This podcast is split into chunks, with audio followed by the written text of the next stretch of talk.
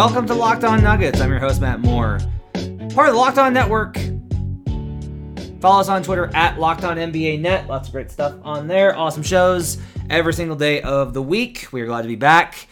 Joining you on this Thursday night? Thursday night. What is time anymore?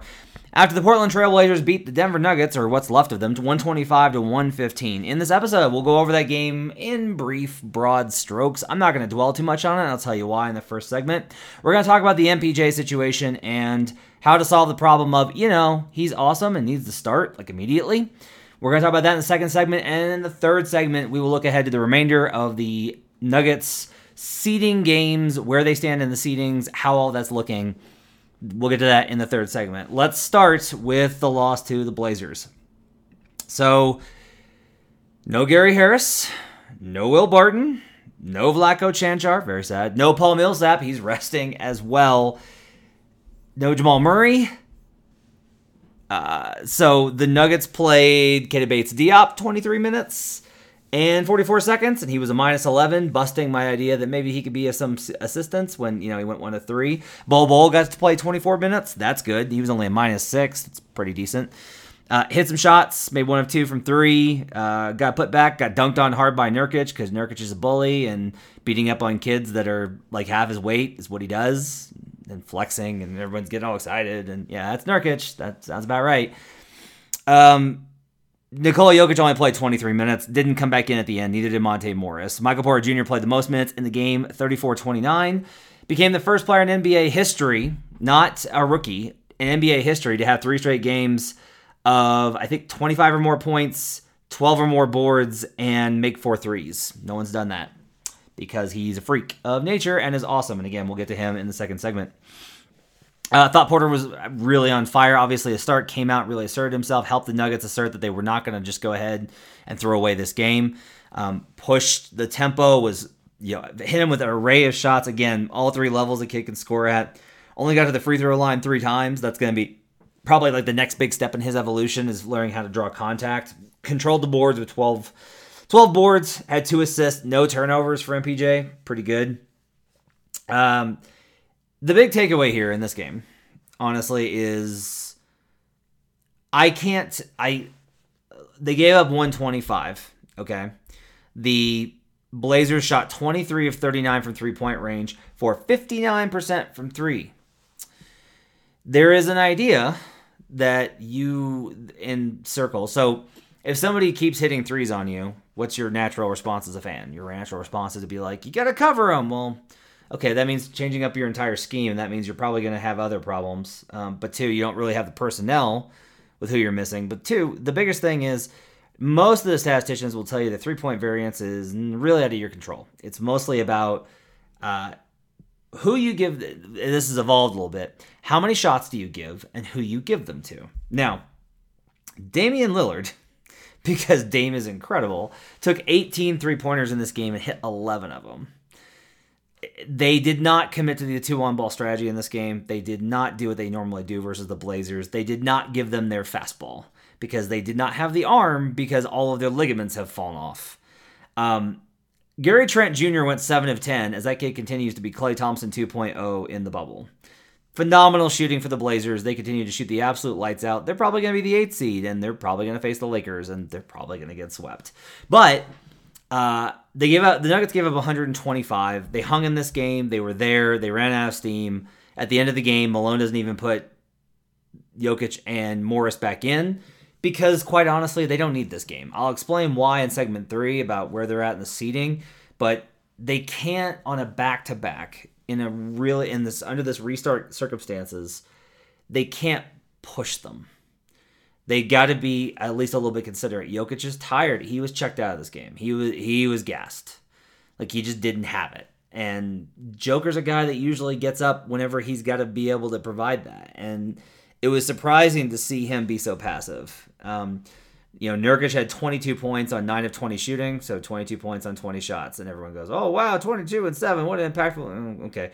Well, you know, I, don't necessarily think that's how that went, but Jokic was only a minus one, but he only had eight points on eight shots. He only took eight shots in this game.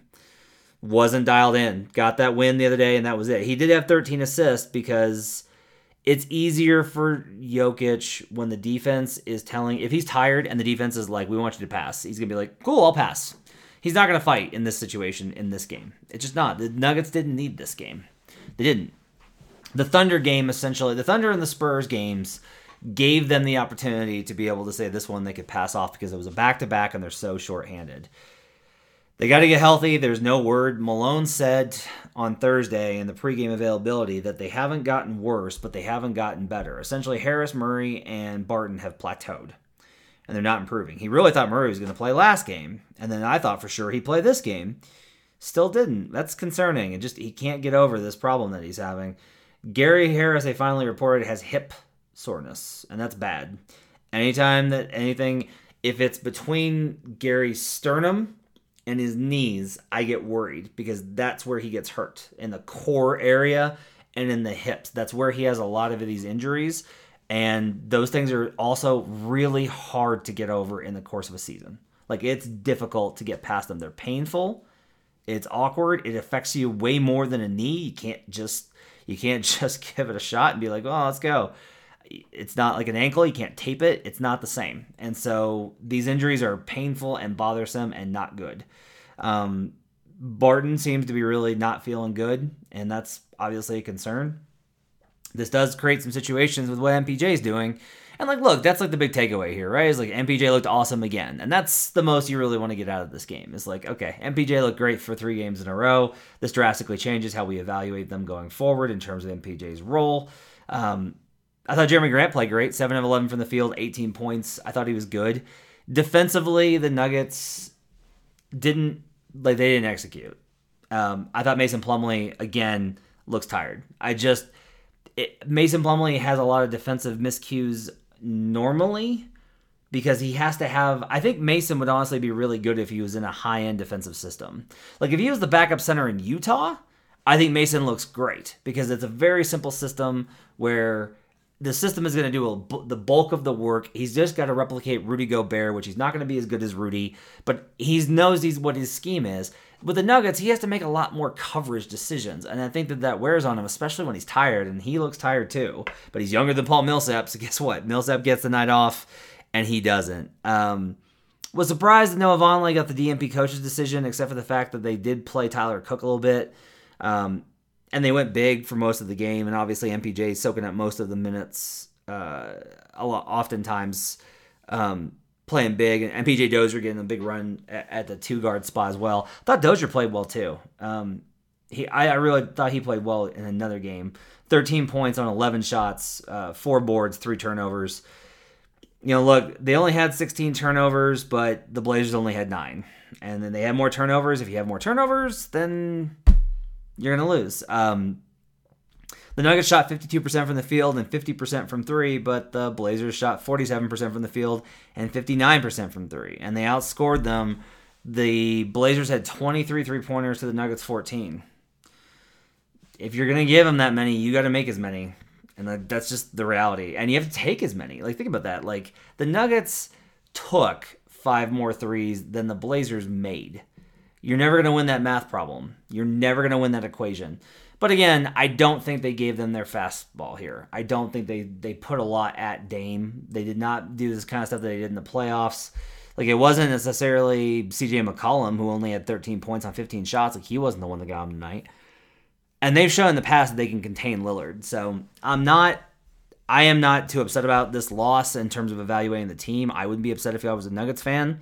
I think that you should just kind of realize like they were tired. This is a weird situation. They probably honestly could have won this game. They were in position to win it late, and then Malone was just like, I can't. I just can't go for it the whole way. So they gave the Blazers this one. They gave the Blazers the last one of the year, like they gave the Blazers the last one of the year last year, and in the playoffs. So you know, Portland gets to hold their head high as they continue to chase for the eight seed and a chance to face the Lakers. Start your morning with the news that matters in just 10 minutes. Axios Today host Niala Boodhoo and a team of award winning journalists will bring you the latest analysis and insight into the trends shaping our world. Check out Axios Today.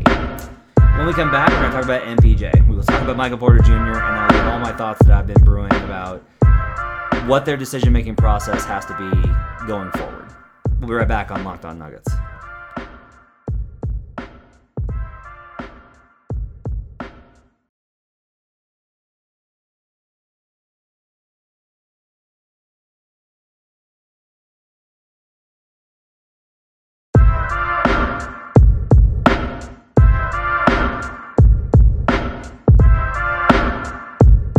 Back to Locked On Nuggets, segment two, here on a Friday.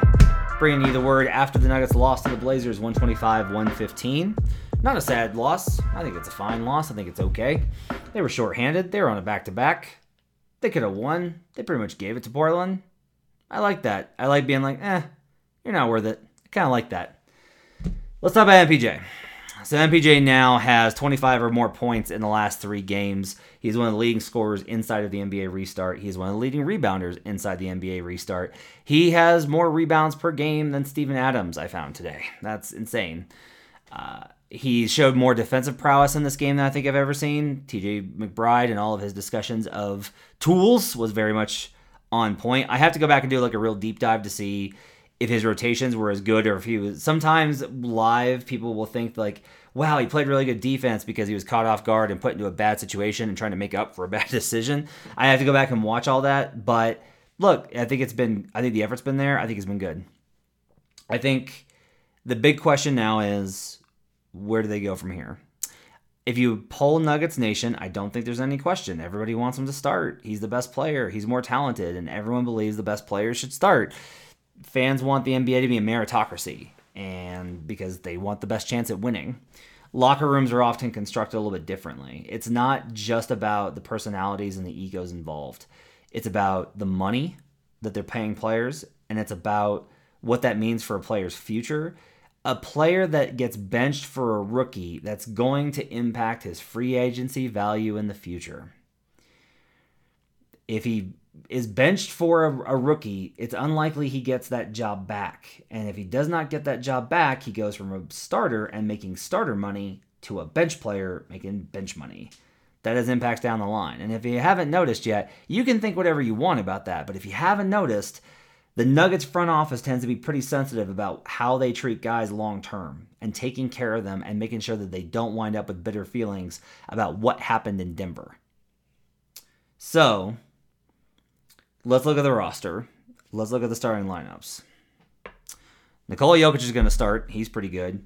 Jamal Murray is going to start. MPJ can't play point guard, and and Jamal Murray is the best point guard on the roster. He's the best guard on the roster. So Jamal Murray is going to start. Plus, he's making max money. Paul Millsap's going to start. Okay. Um, there may be a time in the playoffs where I can see Grant starting if things go haywire. But even if you look at all the talent and everything else, uh, the reality is that the Nuggets defense only really has a chance of Gary Harris, uh, or if Paul Millsap is on the floor. We'll get to Gary Harris in a little bit. Okay, so if Paul Millsap is on the floor, the defense could be good. If Paul Millsap is not on the floor, the Nuggets defense is pretty bad. So I expect Millsap to continue starting. Again, this may change. Like I can definitely see it in a Clipper series. them starting Grant with the way they play Kawhi Leonard at power forward. But for right now, let's go ahead and assume Millsap starts at the four. So that's three of the, of the five spots.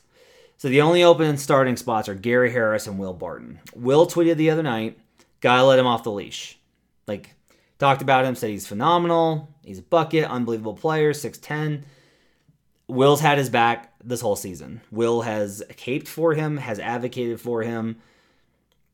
I think I think Will is trying really hard to do the right thing by the team and wants to win. And no matter what that means, I think he's okay with it. The question is do you start Michael Porter Jr. for Gary Harris, move Will Barton to the two, and then slide in MPJ at the three? Do you take Will Barton and put him on the bench and put MPJ in at the three and start Murray, Harris, MPJ, Millsap, Jokic? Or do you go with the same starting lineup and go with those three uh, and then bring MPJ off the bench? There's the, you can talk about the idea of benching Millsap and starting MPJ.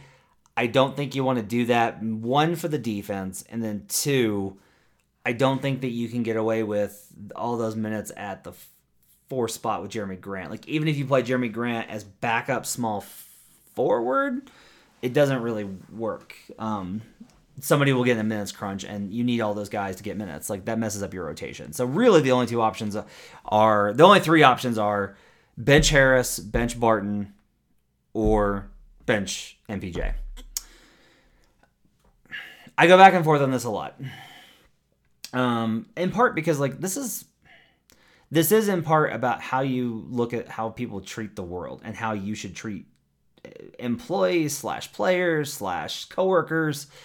Gary Harris is a big reason the Nuggets are here. He recruited Paul Millsap after he was shopped in a trade rumor. Uh, he was a big part of putting the Nuggets on the map and getting them to enough wins where Paul Millsap would agree to sign. Um, he has always been the guy that does the dirty work. He's an all NBA, all defense level defender. Like he really is. That's how good he is. Will Barton is like the heart and soul of the team. He is he has put himself on the line so much and gone and taken so much grief from Nuggets fans.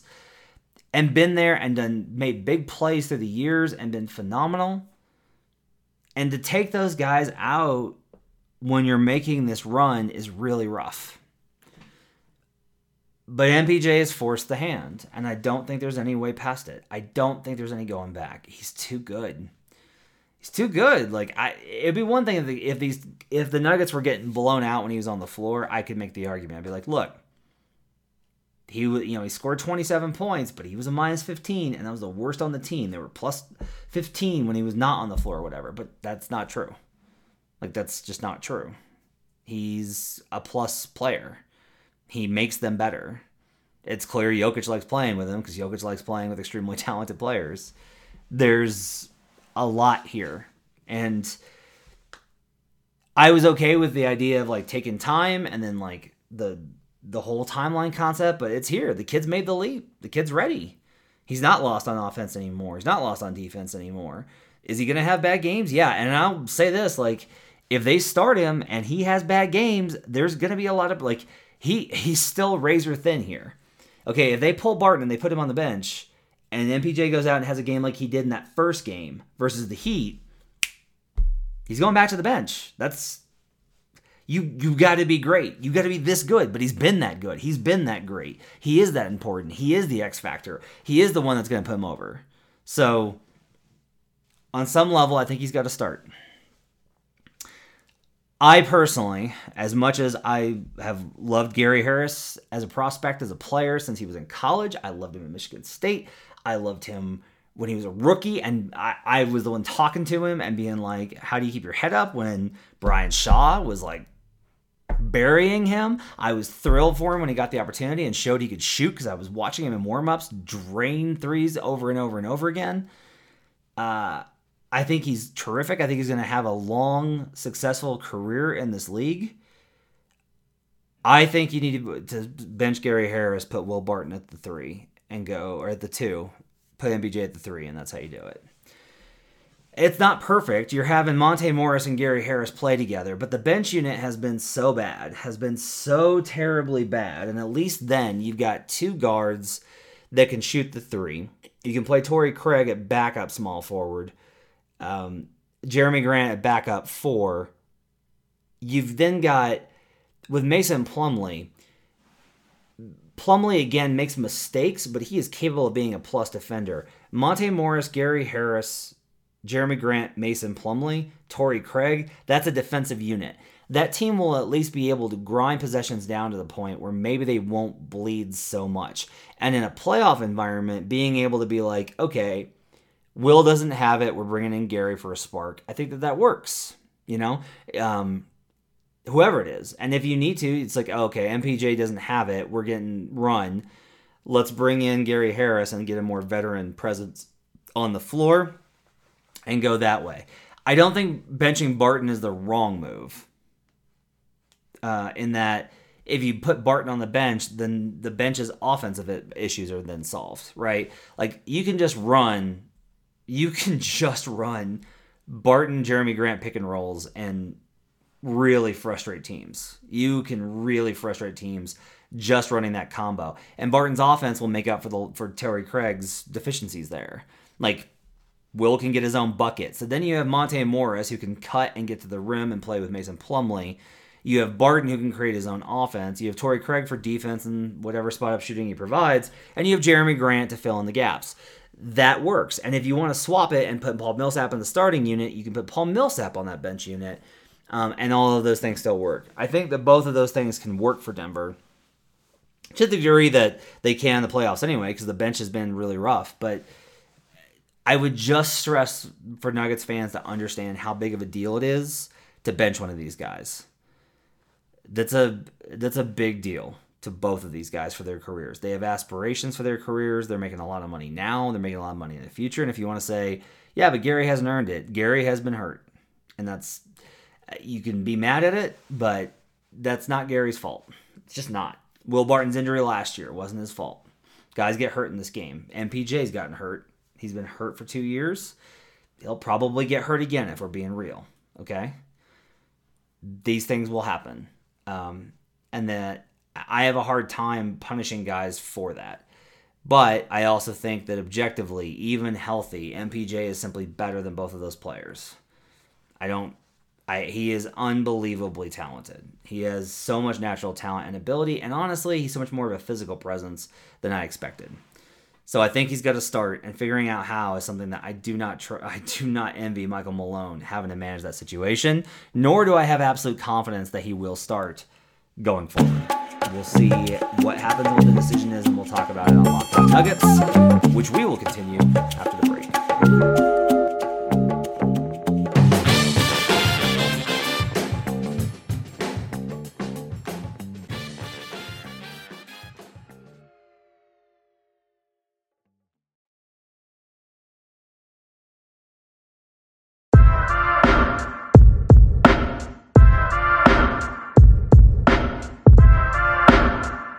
Final segment here on Locked On Nuggets, your team every day, part of the Locked On Network. Follow us on Twitter at Locked On NBA Net. And this show at Locked On Nuggets. So let's talk about where the Nuggets are at right now. I went through all the seeding scenarios and looked it all up uh, from top to bottom, all the way up and down, and took a long look at where they are. Denver is still in a really good spot because specifically of Houston's losses and Houston's lone loss and the fact that the Jazz have lost two already. Um, if you're curious, the magic number to avoid the Lakers. So I have I've been posting these on Twitter. The best winning percentage that the Jazz, Thunder, and Rockets can get is 0.653. Okay. The Nuggets have to get to five and three to clinch that. What that means is they need three more wins or any combination of three wins and losses by those three teams behind them. So if the Thunder, Rockets, if the Thunder, Rockets, and Jazz all lose at least one more game and Denver wins, goes two and two in their final four, then the Nuggets clinch a top four seed. That's what it's going to take. That's a really good spot, honestly. They just need to get healthy. Now, there's a lot of ways that this slips sideways. They do have tough games coming up. I don't know what the Lakers, what the Clippers are going to do in terms of rotations. Um, the Lakers very obviously are resting people. That's very that's very evident, right? So they are just clearly resting dudes. Um, Utah on Saturday is a key battle. If Denver wins that one, I think their odds go up into like the 70% range of staying in the top three. Because you also have to consider there's a chance that the Clippers just start losing and maybe they slip to four, even if Houston keeps up their barrage. If the Nuggets are able to get to, if they get a win versus Utah and the Lakers, who are likely resting players on Monday, not definitely. If they can just split, let's take it that way. If they split Lakers Clippers, which is doable, they've been competitive with both of those teams this year. Let's assume they're back to full health. They have MPJ now. If they beat Utah and they split Lakers Clippers, that gets them there because then that would clinch over Utah, right? Because of the three, that's two plus one. This is gonna be like Clue, two plus one plus one plus one. Um, same deal with the Thunder, where you know the Thunder have their remaining schedule is they play Memphis tomorrow, Washington, Phoenix, Miami, and the Clippers. They'll lose at least one of those remaining games. So if Denver again takes those, then they're there. And same deal with Houston to a degree. Houston's probably the team that you're most worried about. Like they got this win versus the Lakers because LeBron sat. They've got Sacramento, San Antonio, Indiana, and and Philadelphia. Philadelphia without Ben Simmons. That's very possible that they are able to run the table. However, I think that they probably slip up because we saw them slip up versus Portland. They have letdown games, and they're probably going to rest one too. So I think it's very likely that Denver gets the three seed. Is it close? Absolutely. 100% it's close. Like getting one of the Miami or Portland games would have been big for locking that away, but they just have been too injured. The team's right to be more concerned with getting healthy than winning these games. Um, I will say that if they have to go through the Lakers, I can't have any sort of real confidence or about their upside. I also think that depends on who they play. If they play Houston in a four-five, that's tough. But I think Houston. I think if they slide to four, it's going to be Houston that passes them. Okay, uh, so that means that their first round opponent, they get the Thunder or Jazz. That's way better, right? Like you'd rather face the Thunder or Jazz than the Rockets and have to deal with James Harden, right? After all the history of, of how much he, they've won versus Denver. So, you know, I think the it's not a bad idea. You've got to face the Lakers at some point, so it's not the worst of all scenarios, but it is pretty tough. Um, the game Saturday versus Utah, Utah is on a back to back, but they're resting all of their players Friday night to be ready for this game versus Denver. That's the one that they're circling. They're coming for Denver. Like they're literally give it like they rested everybody. Mike Conley, Rudy Gobert, Donovan Mitchell, all of them. Uh, I think even I think even Ingles is out. Like everyone's resting versus San Antonio because they want this game versus the Nuggets. So that's the big one. If Denver can win that game, if Denver shows up on Saturday and wins that game, I think they probably make the three seed. If they lose, I think that the four becomes a lot more of a coin flip proposition. So if you're like us, me and Adam, who are looking for the Nuggets to avoid the Lakers in the second round, that Saturday game is the one that you definitely, definitely want to catch. All right, that's going to do it for Locked On Nuggets. Hope you guys have enjoyed the show.